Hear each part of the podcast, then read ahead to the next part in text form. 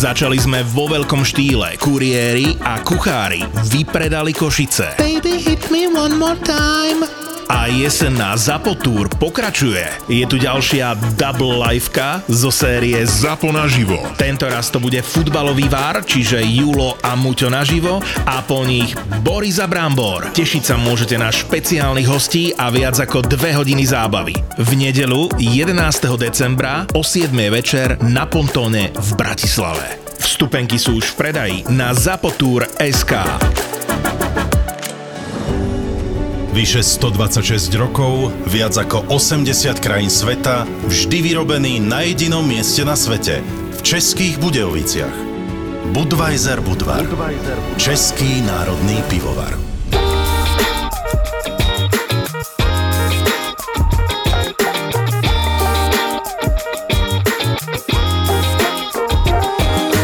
Chlapci, tak ja som vám zase prinesol nejaký smradlavý darček z krajín. Tak sme radi, že si tu. Alebo keď otvorím túto taštičku. Nesiš seba, hej? Nie, díky. Aha, no. Ale keď otvorím túto, tak zase to tak úspešne páchne, ale tým, že som vedel, že tu bude aj Milan, tak som teda, lebo on je veľký zberateľ. A toto sú bankovky z neuznanej krajiny menom Somaliland. No to musím nejako vytiahnuť. Takže každý zase niečo dostane. Milan, páči sa. Milan dostáva prvý vírus. Vírus a somálsky, tu máte potom chalani. Ďakujeme veľmi pekne. Čiže ty si, prosím ťa, bol kde teraz? Boli sme v Somálsku, išli sme na najvýchodnejší bod afrického kontinentu. Potom sme prešli po zemi do Somalilandu. Zatiaľ čo tá... Čiže to nie je zábavný park, áno? Vieš, inak veľa ľudí reaguje, vôbec by ma to nenapadlo, že keď jeden z tých, čo sme spolu cestovali, tak dal vedieť, že ide do Somalilandu, tak mal pocit, že to je nejaký Disneyland. No jasne, však, ale presne tak to znie, že to je podľa mňa nejaký zábavný park. Ja, akože piráti z Karibiku majú Disney, tak to máš somálskych pirátov. Hej, ktorí fúkajú piesok, no. Takže zatiaľ čo tá časť somálska, tá východná časť somálska je vlastne najmenej navštevovaná v rámci celého sveta, tak Somaliland je zase najnavštevovanejšia v rámci celého Somálska, lebo je bezpečná. A potom sme odtiaľ prešli do Eritreji, čo je Severná Kórea Afriky. Tá je veľmi malo navštevovaná a ten systém je vyslovene ako v Severnej Kórei, ako samozrejme je to stále taký ten soft systém, alebo nie je to také zverské ako v tej Severnej Kórei, ale to, čo je v tej Eritreji, že dokonca v Severnej Kórei môžeš už používať nejednotlivé tie aplikácie, už WhatsApp, síce si zaplatíš nejakých $20-30, tu ti internet viac menej nefunguje, iba na takom štátnom hoteli na chvíľku, ale že sociálne siete absolútne. Je v Severnej Kórei môžeš používať WhatsApp? Už môžeš, lebo mám jedného klienta, čo sme posielali a cez našu stránku sme urobili také poradenstvo, tak by posielal potom, a to bolo ešte pred koronou, ohňostroj, akože aký zažil práve cez WhatsApp video, čiže tam ale zaplatí nejakých $20 na 1 hodinu s nejakými obmedzenými dátami, ale môžeš. Čiže ty si včera doletel zo Somálska? Ja som včera doletel z Eritreji, letel som cez Addis Abeba, takže to bol taký príjemný večerný let. Addis Abeba, hlavné mesto Etiópie. No jasné, že to bol krátky let, to bolo čo, dvojhodinový, trojhodinový? Tam z Asmary, čo hlavné mesto Eritreji, to máš nejakú hodinku a štvrť. A potom z Addis Abeba do Viedne priamy let je nejakých 6 hodín. Etiópian. No ale mňa by viac zaujímalo, čo vlastne prečo je ako Severná Kórea, tá Eritrea, akože dobre nefunguje internet, ale ľudia nemôžu odísť, je to tvrdá diktatúra. Nie, však to je diktatúra, to vieme, ale však povedz viac o tom. Je to diktatúra, takto, Eritrea bola dlho v občianskej, nie že v občianskej, ale vo vojne s Etiópiou, lebo to bolo voľakedy súčasťou Etiópie, lebo Etiópia je federácia jednotlivých národností. A napríklad teraz je v severnej Etiópii je vojna s Tigrajským regiónom, keď ste počuli ako súčasný prezident, ktorý získal iba Nobelovú cenu, robí genocídu voči svojmu obyvateľstvu na severe krajiny. Normálne tam to je znásilňovanie, proste je to veľmi zlé. Tak voľakedy takto bojovali proti etiópskej vláde aj Eritrejčania, alebo obyvateľia dnešnej Eritreji. Tí vybojovali nezávislosť, dokonca boli aj uznaní, čo bolo že veľké halo, lebo Africká únia nechce uznávať nové krajiny. No a od 91. tam vládne jeden prezident a tento prezident, tá krajina žije v tej miery, obmedzuje nielen mediálny kontakt s okolitým svetom, ale napríklad si predstav, že ty vyštuduješ niečo v Eritreji, avšak ty to budeš môcť vykonávať alebo robiť až po nejakých 6-7 rokov, lebo vláda alebo jednotlivé úrady sa rozhodnú, že ty musíš slúžiť spoločnosti. A oni ti povedia napriek tomu, že si vyštudoval učiteľstvo, že ide stavať cesty na 6-7 rokov. Nemáš samozrejme pás, nemôžeš len tak vycestovať, ísť mimo svojho mesta.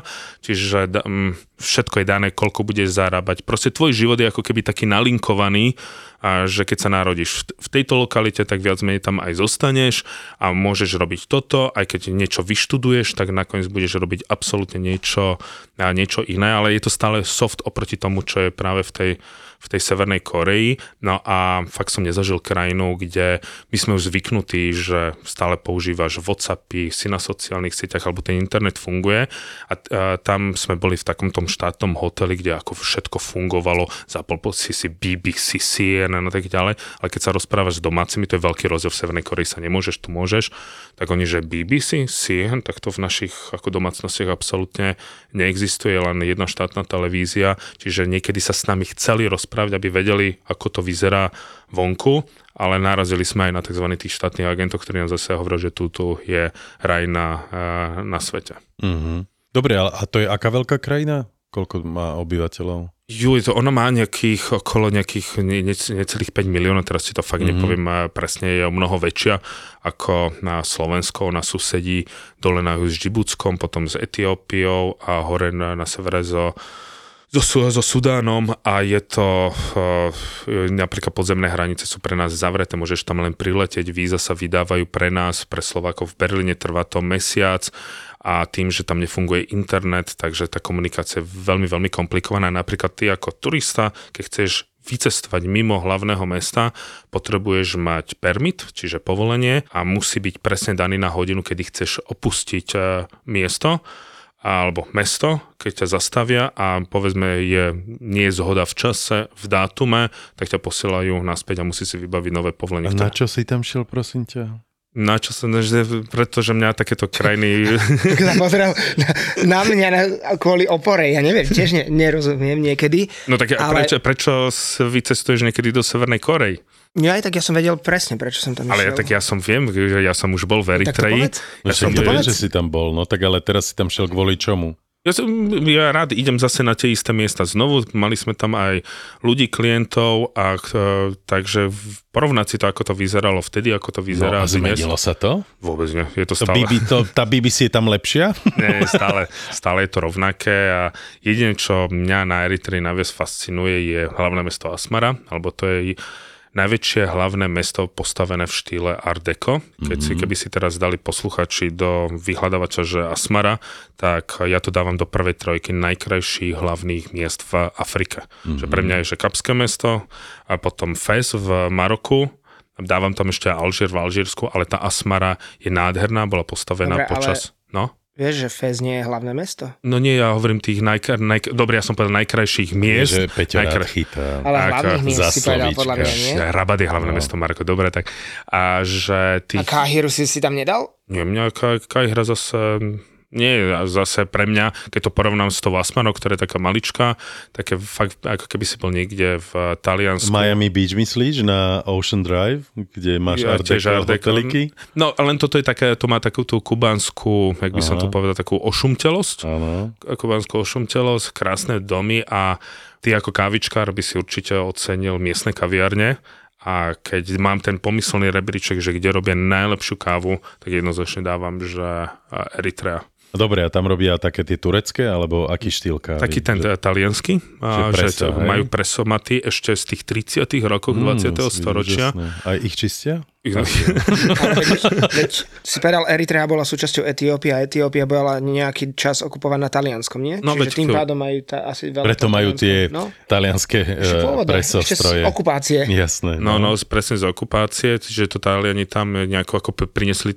Takto, kávová kultúra kávová kultúra je oveľa dlhšia vo východnej Etiópia Afrike. Etiópia je jedna z najväčších dodávateľov káv. Zatiaľ, čo v Etiópii to nerobia až tak tými presomatmi, ale to vyvára v takých tých hlinených nádobách, tak Eritrea to tiež robí takým tým etiópskym, ale v tých veľkých mestách taká kultúra ide cez tie presomaty, čiže za tebou príde chlapík v bielej košeli, v motýliku a prinesie ti espresso, že tá farba je jak čierne ebenové drevo.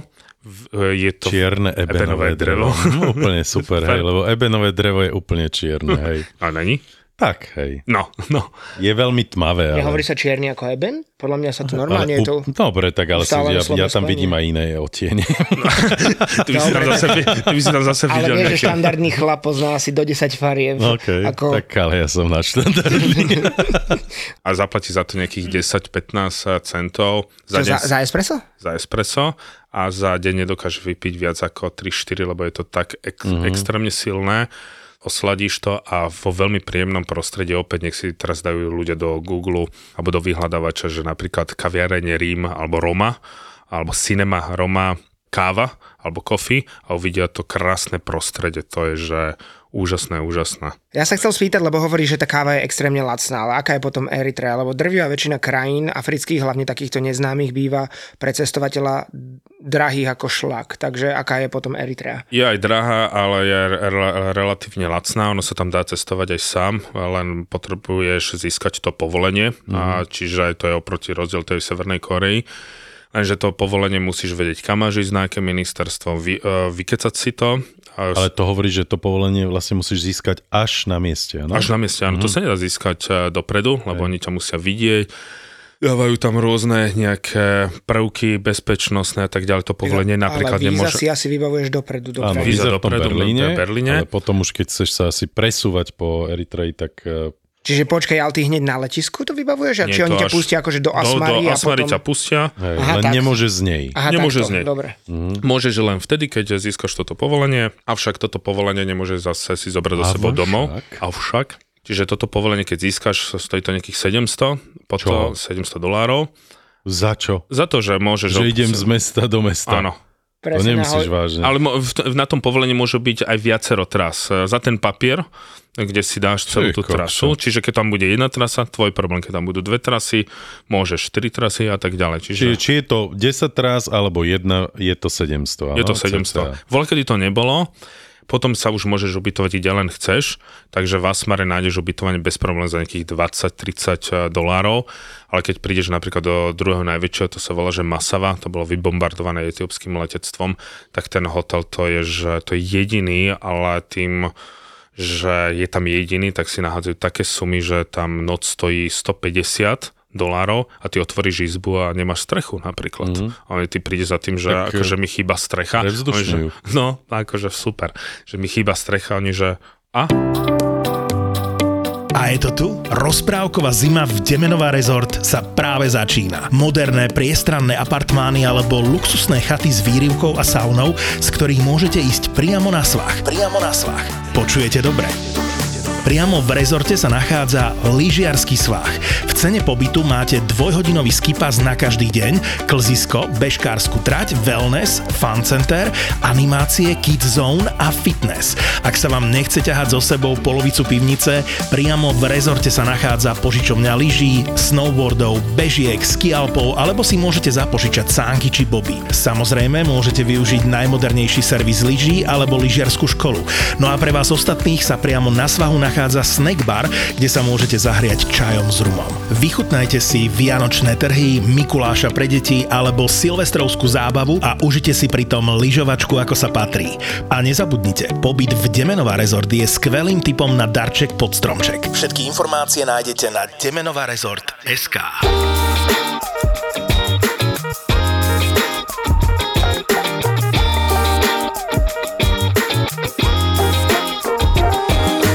No dobre, ale ty si, keď sme začínali nahrávať, tak si tuto brhlal, kašľal. Aha. Som sa ťa pýtal, že či si nám donesol nejaký vírus.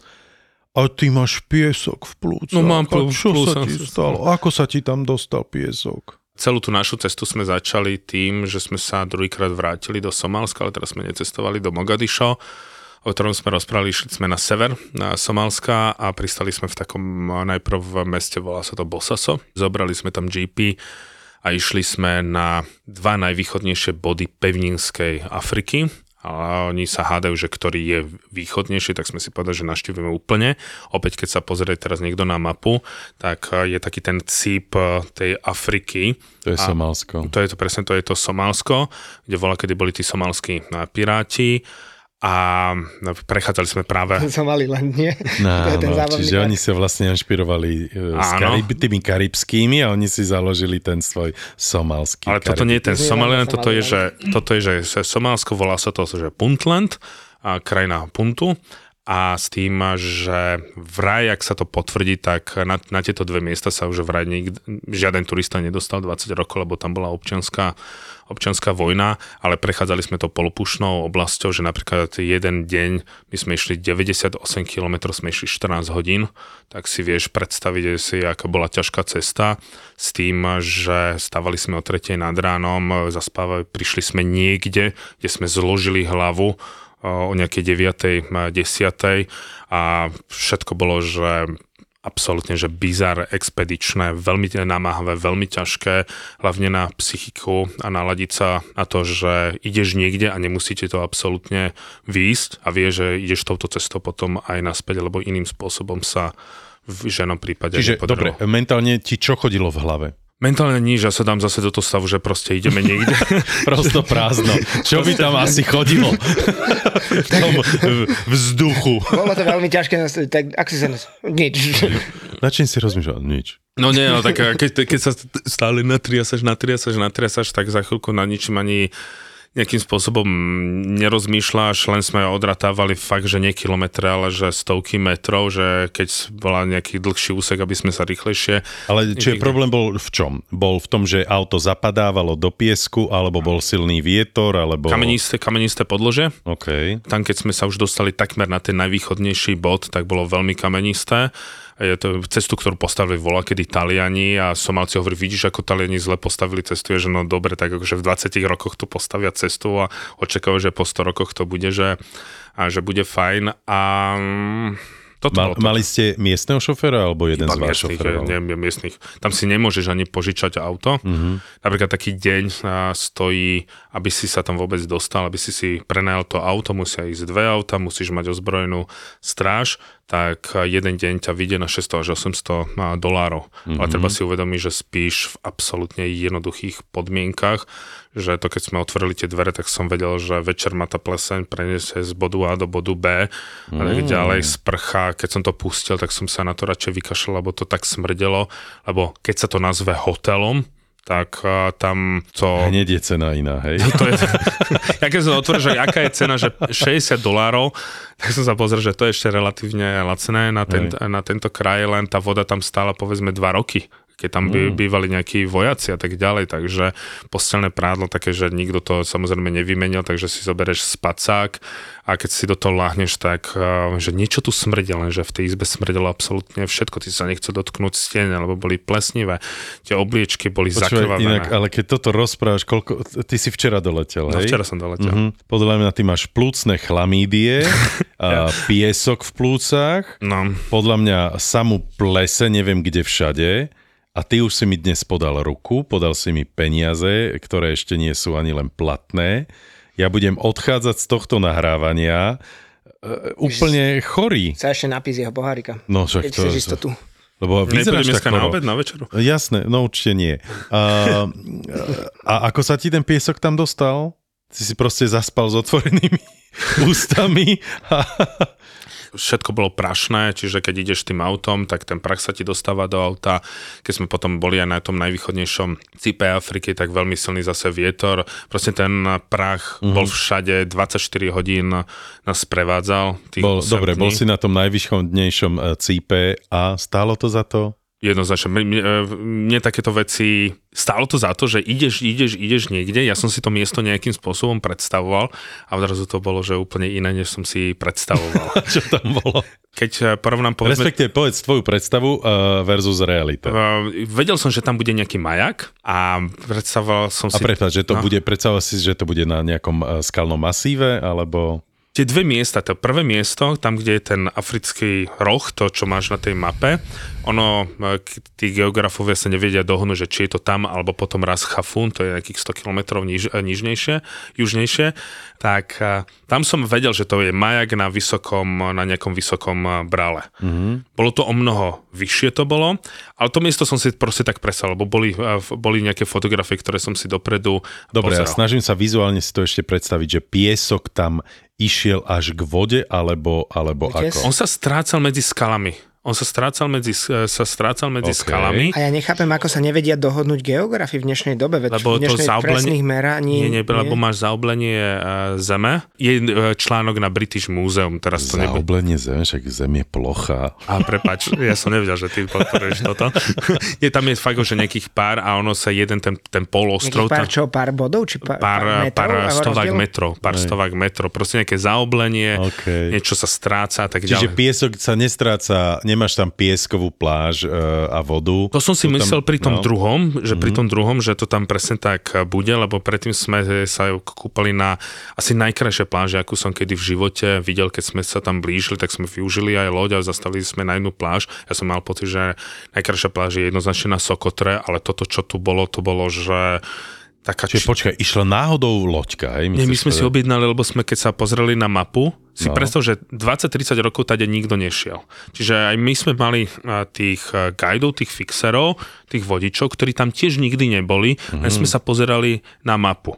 A presne ako sú také tie staré cesty, že nevieš, kade máš ísť, len pozeráš na mapu a niečo si vizuálne predstavuješ, tak ten Ras Hafun, čo je vlastne...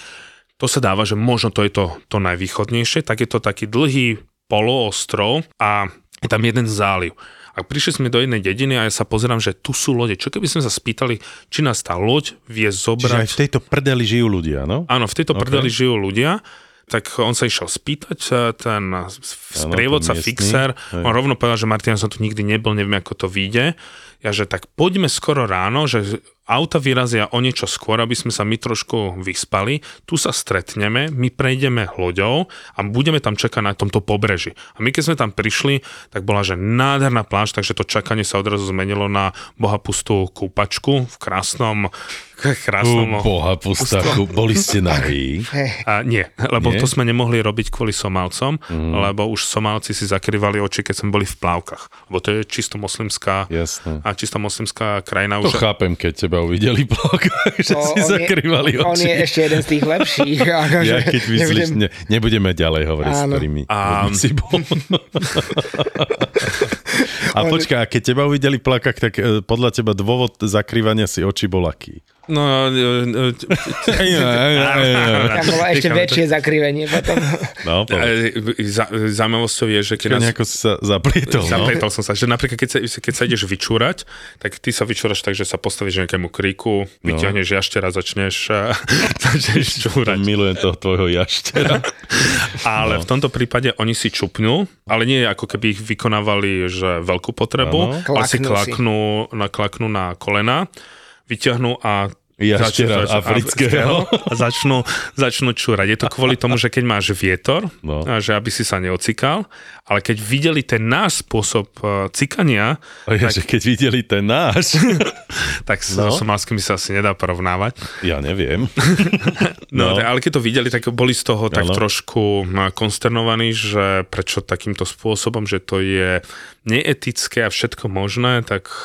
Bavme sa o tom, že oni sú na kolenách a ty stojíš, čiže rozdiel je možno 40 centimetrov. Mali pravdu v tom, že vždy sa ocíkaš v tom vetre, nech robíš, čo chceš. Hej? Áno, vždy, lebo tam ten vietor nejde zase len, že zo severu jedným smerom. No a tam prišli potom auta a potom... Vy ste sa kúpkali, prišli vodiči, rýchlo sme niečo zjedli a išli sme na ten najvýchodnejší bod. Tam sme prišli tesne pred večerom. Podarilo sa vybaviť tú loď? Akým spôsobom? Prídeš do prístavu a cez toho miestneho prídeš a povieš, že chceme ísť tam. koľko bude stať tá loď, on vyhodil šialenú sumu a v prdeli sveta on zase zaplatil tými mobilnými peniazmi. Mm-hmm. Že nič také, že... Ako ty v Istambule, nie? Prídeš a už ťa čaká nastúpený s alkoholom, úplne všetko pripravené, pamätáš? Počkaj, kde? V Istambule, keď si mal tých dvoch, tú narodeninu oslavu, si to rozprával. Jasné. Počúvam ťa občas. No ale toto miesto vyzeralo... že boli tam tak vysoké skalné útesy, povedzme, neviem, jak sa to teraz volá v Írsku, to najznámejšie skalné útesy. Cliffs of Moher. Presne. A takto to presne vyzeralo a do toho taký polorozpadnutý taliansky maják a toto bolo magickejšie možno, než ten klasický cíp, ktorý vidíš na mape a toto, jak zapadalo slnko, tak sa mi to extrémne páčilo a zároveň to bolo temné. A nemali si tam aj nejaké lietadlo, nejaký vrak lietadla niekde? To už keď sme išli potom prekračovali hranice do Somalilandu, tak sme narazili na vrak lietadla. Takže na tom, čo si všetci myslíme, že by mal byť ten cíp, tam nie je žiadny monument a na tom druhom... Je tam majak. Na obidvoch miestach sú majaky, sú postavené za čias Talianska. Keď máš ten cíp, tak ten je krásny, avšak je...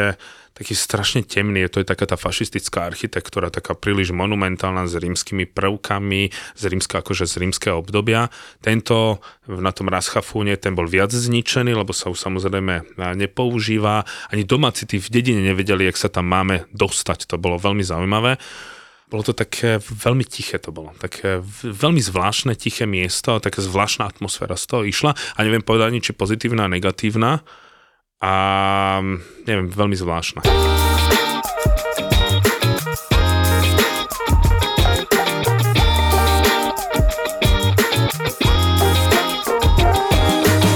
stalo sa vám niečo zlé aj? Nie, nestalo sa nám. Nikto sa nezranil. Mali by sme sa.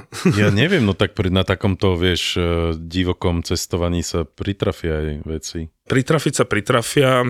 Bolo dobre možno, že ani tí domáci nevedeli, tým, že išli aj oni na miesto, kde nikde neboli, tak si dávali o mnoho väčší pozor, viac sa počúvali tí dedinčania, ktorí nám niečo hovorili, samozrejme tie informácie boli rôzne a museli sme si dávať hlavne pozor, aby sme sa dobre najedli a hlavne myslím na vodičov, lebo ty ideš 200 km trvá niekedy aj tých 12 hodín. Vlastne. Niekedy sme tých šoferov, keď bolo, že rovina, to nepôjdeš tých 140 ako potom piesku. Boli tam také úseky, že si sa mohlo rozbehnúť, ale že daj to na tých 80, lebo oni sa tešili, že môžu ísť a toto bolo trošku také nebezpečné, ale keď sme niekde zastavili... Paríž-Dakar si mal aj občas. No, to vtedy nám vstúpal tep teda.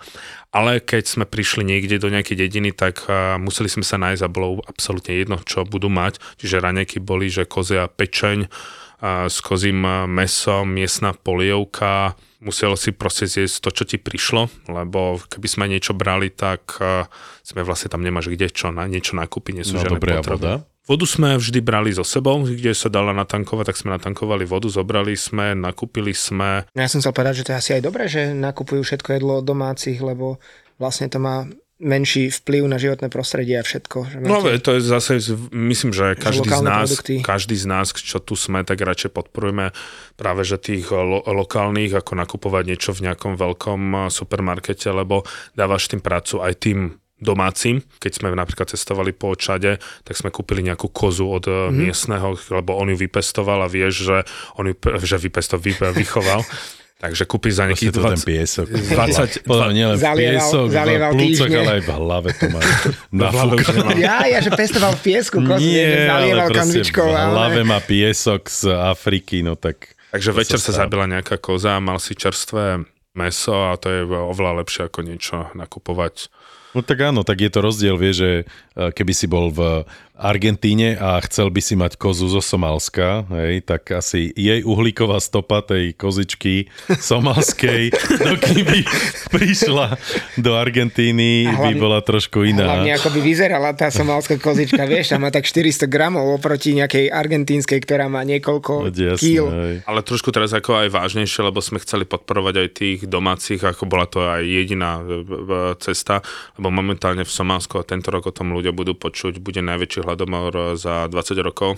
Už teraz sme videli, ako obrovské množstvo ľudí uteká niekde do takých tých lepších oblastí, kde je nejaká voda, lebo rieky začali vyschýnať, neprišli pravidelné dažde. My máme Somálsko zafixované ako krajinu, ktorá je len, tak by som povedal, že suchá, kde nie je dostatok jedla. Somálsko vždy malo tam hlavne na pobreží dostatok jedla a hlavne na juhu je veľmi úrodná krajina, kde vypestovali manga, pomaranče, žili vždy z dobytka. A v južnej časti Somálska, nie v tej severnej, kde sme sa pohybovali, lenže tá klimatická zmena je tak silná, alebo tak veľká, že neprišli dažde, neboli rieky a z toho dôvodu ľudia utekajú a je obrovský úhyn dobytka. A toto je častokrát ich jediný majetok. Takže keď sa miestnych spýtaš, čo si myslia o globálnom oteplovaní, keď my sa tu hráme, a to je určite nejaký zase hoax a niečo, tak v Afrike ti každý povie, že to cíti, že to vidí a že im to mení brutálne podmienky. Dobre, a myslíš si, že dá sa tam nejako v tej Afrike nejako ekologickejšie fungovať, že aj oni si uvedomujú, že aj oni môžu prispieť nejako k menšej, povedzme, tej uhlíkovej stope, či v takejto krajine vôbec sa dá niečo zmeniť? Čím chudobnejšia krajina, riešiš elementárne problémy, veci na prežitie, tak to poviem. Tí, ktorí chovajú tie kozy, ovce, ťavy. Videli sme nomádov, ako putujú s tými ťavami za lepšími podmienkami. Videli niekde mrak a išli za tým mrakom, lebo možno sprchňa zachránim to stádo. Tí žijú ekologicky, lebo oni žijú v tej prírode. Oni vždy žili ekologicky. To skôr hovoríme potom o tých mestách, v tých veľkých, tých afrických, kde tá ekológia je proste na bode nula. Keď by si videl, ako vyzerá Mogadišo, to je, že absolútna tragédia, ale keď hovoríme o tých bežných ľudí, ktorí utekajú teraz pred tými veľkými horúčavami a suchom, tak vždy žili oveľa viac v súlade a ich uhlíková stopa je o mnoho menšia ako povedzme teraz navrateľa, ktorý tam priletel. Možno teraz tí, ktorí nás počúvajú, tak povedia presne, no čo vy máte hovoriť o ekologickom cestovaní, vy, ktorí lietate po svete, aké sú tie vaše uhlíkové stopy. OK, áno, na to nemám nejaký veľký argument. Možno by som mal argument ten, že tak asi nelietam private jetom, že idem v lietadle, v ktorom je 500 ľudí, takže predsa len, keď to rozrátam na osobu, tak moja uhlíková stopa je asi menšia, ako keď ide nejaký ultrabohatý človek svojim privátnym lietadlom, nie? Ale vieš, no tak či môžeme my prispieť? Tak samozrejme, že môžeme my ekologickejšie cestovať, hej? A to je presne aj to, že sú krajiny, v ktorých proste využijem iný druh dopravy. Alebo nevyužijem individuálnu dopravu, ale skôr využijem práve že tú hromadnú. To je napríklad forma, ktorou ja môžem nejakým spôsobom prispieť k tomu, aby som... Nákup lokálnych produktov podporáš. No jasné, áno. Takže ono je to dá sa, že využívaš povedzme vlaky, miesto letecké a tak ďalej, ale potom si tam zase musíš položiť tú otázku, a že odkiaľ majú tú elektrínu, povedzme indické železnice majú z uholných baní, takže to by bolo... Je to také veľmi komplikovaná téma a mne niekedy toto tak berieš, že... To čo je toto? Veľa šťastia, zdravia. Ja som vám už chcel, akože som sa pripravoval na to, že kedy vám na konci poviem, že aký ste zlí? Proste zlí, že si nespomeniete, že ja mám dnes narodeniny. Počkaj, ja musím ísť mimo mikrofónu. Ďakujem krásne. Tak to bolo úžasné prekvapenie, tak to si musím aj spúknuť. No poď. Máme aj nealko. Alkohol, neriešme. Všetko najlepšie. No tak Páli práve dostal tortu a prosecco, no a oslavuje krásnych 24 rokov, čiže... Plus, minus, jasné. Musím ísť späť k mikrofónu. Asi viac ako plus, ako minus, ale... Tak toto je veľmi, veľmi pekné. Ďakujem krásne. To ste ma veľmi prekvapili. A strácam slova. Dám sa nejako tak, aby aj mikrofón zostal, aj všetko ostatné. Tak to bude naozaj sladké pokračovanie. Akú to má uhlíkovú stopu táto torta? Sú to lokálne produkty, predpokladám. Všetko zdravé, to je veľmi dôležité. Môžeme byť radi, že na Slovensku máme toľko stromov, koľko máme, lebo v iných krajinách, a vieme, o ktorých hovoríme, Jej, to je, že alkohol free, tak lebo... super. Nevedeli sme, či prídeš autom, alebo na kolobežke, s ktorou znižíš uhlíkovú stopu. Takže, ale dajme free, pretože ešte dnes budem šoferovať a vieme, ako fungujú. Tak my ostatní môžeme dať aj nefree. Nie? Áno, vy si dajte nefree. Ty si čo, pešo, nie? Ja som pešo. Ja som hromadnou dopravou inač. Úžasné, takže môžete piť. Ja si prosím free, áno, alkohol free, lebo dnes ešte... Ale dnes pôjdem aj vlakom. Počkej, tak si ho búchni ty vlastne. No, tak, ty si na oslave. Čo budem ja? Do Viedne. Do Viedne idem vlakom, pretože ma dnes čaká... Áno, na Hauptbahnhof, tam dnes aj spím, pretože večer ma čaká úžasné predstavenie v opere vo Viedni, kde spieva moja kamarátka Janka Kurucová. České dielo od Leoša Janáčka, príbehy Lišky bystroušky. Áno. Takže veľmi sa na to teším, takže oslavím to aj s ňou vo Viedni. A preto je dnes môj deň absolútne crazy. A vyspím sa na stanici, sadnem do vlaku ráno, ktorý príde na letisko viedenské, pretože zajtra ráno odlietam, idem normálnym vlakom, nejdem rýchlo vlakom, ale tento normálny vlak ide 15 minút, neviem aký je, ale super, teším sa. Otvára moje free alkohol Prosecco. Moment. Kedy si pil naposledy free alkohol Prosecco? Nikdy. Toto bude moje prvé nealkoholické Prosecco. Ale však niekedy proste s tým musíš začať. Hej, takže pozri. Dám to do stropu? Normálne. Aha, áno, Peťo to... Ja som to chcel dať do stropu a Peťo to dal práve na zem. Áno. Takže ja... Pozrite, teraz to budete aj vypočuť, milí poslucháči. Takto sa to robí, Peťo. Jediný pivovár vo vlastníctve národa. 10 miliónov majiteľov. Pivo, ktoré varí celá krajina, nie je súkromná korporácia. To sme my. Budweiser Budvar. Český národný pivovar. Tak ešte raz veľmi pekne ďakujem. Bolo to veľmi milé prekvapenie. Vítam tu u nás v štúdiu aj Veroniku, Peťovú partnerku, ktorá toto asi nejako to spískala, z čoho sa veľmi teším. A Veronika tiež miluje cestovanie a sprevádza vás niektorými zájazdami. Viem, že miluješ hlavne Mexiko. Zajtra letím do Mexika a strašne sa teším, lebo zažijem, viete čo? Los Días Muertos. Čiže idem si užiť presne to, čo je vo filme Coco, pri ktorom vždy plačem, tak ja teraz budem plakať aj v Mexiku. To je najkrajšia vec. Veroniky najobľúbenejší film. No vidíš, takže to je dôvod, prečo idem teraz do Mexika. Čiže vy na dušičky, áno, teraz to nahrávame, a môžem presne povedať, nahrávame to 25. oktobra, kedy mám narodeniny a dostal som takéto krásne prekvapenie.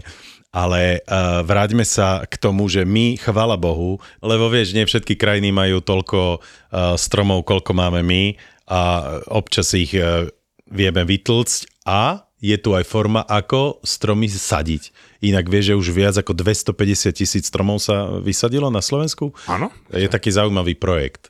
Už sme tu často spomínali uhlíkovú stopu, ale tento projekt sa volá... Uhlíková stopka. Výborne, postupuješ do ďalšieho kola. A vyberám si hriankovač. A vyhrávaš ďalšie. Máme najviac CO2? Kvôli skleníkovým plynom, nie? No nie, myslím tak, že filtrom, čo je najväčší filter pre CO2. Ja aj takto, čo ich najviac zachytáva. No. Aha, no stromy samozrejme. No presne tak, čiže keď chceme mať čistý vzduch, tak potrebujeme mať čo? Veľa stromov. Tak. Čiže keď si dáme do Google, že uhlíková stopka, my všetci, aj vy, ktorí nás počúvate, tak tam zistíte, ako si môžeme zasadiť vlastný strom. A tak na ja to si pripijeme. Tak, cink, cink, cink. A sme, inak, keď sme už pri tých pozitívnych veciach, tak vám poviem, čo sa mi stalo, lebo ja sa teraz dosť ledva hýbem, pretože predvčerom som dobehol polmaratón vo Valencii v nedeľu. Gratulujeme. Hej, ďakujem pekne. Čo si natrhol? Nič som si nenatrhol, len keď vlastne bežíš, ako dobre, ja už viem, že dokážem odbehnúť polmaratón aj bez prípravy, ale to telo ti to samozrejme aj v tomto mojom veku. Krásnych 24. Krásnych 24 plus, tak proste už teraz 2 dni samozrejme preciťujem každý môj krok, každý schod, každé sadnutie si do auta, aj vystupovanie, ale čo bolo milé, A boli tam samozrejme aj nejakí Česi, Slováci, viac ako 20 000 bežcov bolo, úžasné. A počúvajte, už som dobehol, mal som krízu, mal som niekoľko kríz počas behu, takže ten čas nebol úplne môj najlepší, ale dobehol som, to je dôležité. A už som pri stĺpe, kde som sa akože strečoval, hej, naťahoval som lítka, bla bla bla. A boli sme dvaja pri tom stĺpe zo Slovenska a zrazu príde taký tretí človek a on mal svoje štartovné číslo a pod tým Slovakia. A ja že, ahoj Slovakia, a ty sa ako voláš? Lebo ja som tam mal Palino, hej, číslo a Palina, a on že číslo a Slovakia. A on pozrel, že, a ty si, a on že, ja som Michal a že musím vám niečo povedať, chalani, že mal tu byť so mnou aj môj syn, ale ochorel, a keď som deň predtým odchádzal, tak počúval váš podcast, tak som, počúvajte, nahral som mu video s tatinom, ako ho pozdravujem z cieľovej rovinky po polmaratóne, nafotili sme sa spolu, takže mu želám aj touto cestou skoré uzdravenie jeho synovi. Michal žil vo Valencii so svojou rodinou, je to ITčkár a povedal, že počká, dokým deti dorastú a vráti sa žiť do Valencie.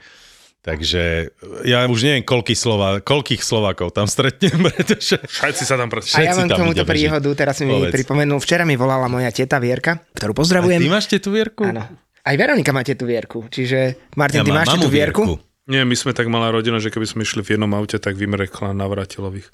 No, keby sa niečo stalo. Tak no, nie, tak áno. Navratilovcov po slovensky. Ale vy ste Česi, Navratilovi. Ďakujem si za túto poznámku na konci. Tak volala mi Vierka, že bola včera zrovna v Tesku u teba v Banskej Bystrici a že prechádzala od Teska tou uličkou a je tam predajne kávy. A zrovna pani čítala našu knihu Na kraji sveta o expedícii o Beringovom prielive, tak sa jej prihovorila, že či sa jej páči kniha, ona že áno, že sleduje travelista na neviem čo a že či nás pozná. Teta hovorí, že áno, že teda ja som jej synovec.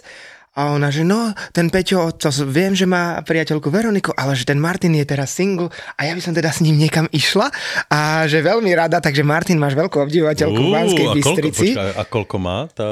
Neviem, to mi Vierka nepovedala, ale... Ja ty som nebol, to bola... Ja som tam nebol, ale teda keby si chcel, tak keď pôjdeš do Bystrice, tak sa zastav na kávu v Tesku. Dobre. A toto je reálna story, ktorú som teda včera dostal od Vierky. Úžasné, ale ja proste dostávam, určite aj vy zažívate situácie, že vás naozaj reálne zastavujú ľudia, ktorí vám ďakujú za náš podcast. Choď do... Je to pravda, lebo teraz, jak som letel do Afriky... Tak ťa dvaja Somalčania zastavili. Martin!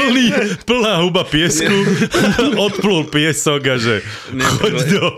Pri lete z Viedne do Addis Abeba, ja som si tam proste sadol k okienku, že oprem hlavu a teraz vidím tam také, vieš, také to už vidíš, také nejaké dve tváre, ktoré sa bavia a idú, tak že pozerajú tvojim smerom a teraz prišli, že ty si ten Martin? Ja tak vždy tak poviem tak, že dozadu, že kto? Že čo? Ale že tiež, teraz že práve dopočúvali už druhýkrát tú poslednú časť podcastu, že ich to veľmi naplňa, že berú si veľmi veľa inšpirácií, takže som rád, že hlavne vieme inšpirovať ľudí, čo sa týka niekde vycestovať. Áno, lebo teraz napríklad pár dní je časť o tom Turecku, hej? A presne teraz hneď mi píšu ľudia vlastne na Instagrame, my sme práve v Istambule a tak, takže myslím, že je to super to, čo robíme a že to budeme robiť ešte veľmi dlho. A ty si načrtol tému Beringu, no tak o tom by sme sa tiež mohli ešte do konca tohto roka porozprávať. Určite mohli. Tak snáď to dáme niekedy tak... najbližšie epizóde, nie? Nie, možno december, vieš, že keď bude už zima, tak podporíme zimu nejakým Beringom, no.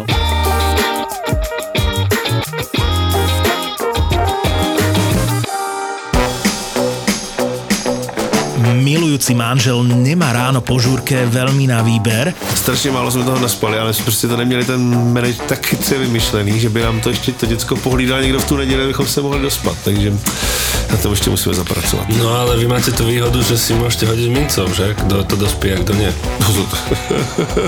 Aha, takže to prehráš. Jo, tak je to mince, která má na obou dvou stranách ten stejný symbol. Hlava Davida. Jo, přesně tak. Ráno si prostě vykúpeš hlavu vo vývare a život ide ďalej. A veľmi dobre vieme, že otcovia so zostatkovým alkoholom dokážu byť vrcholne kreatívni.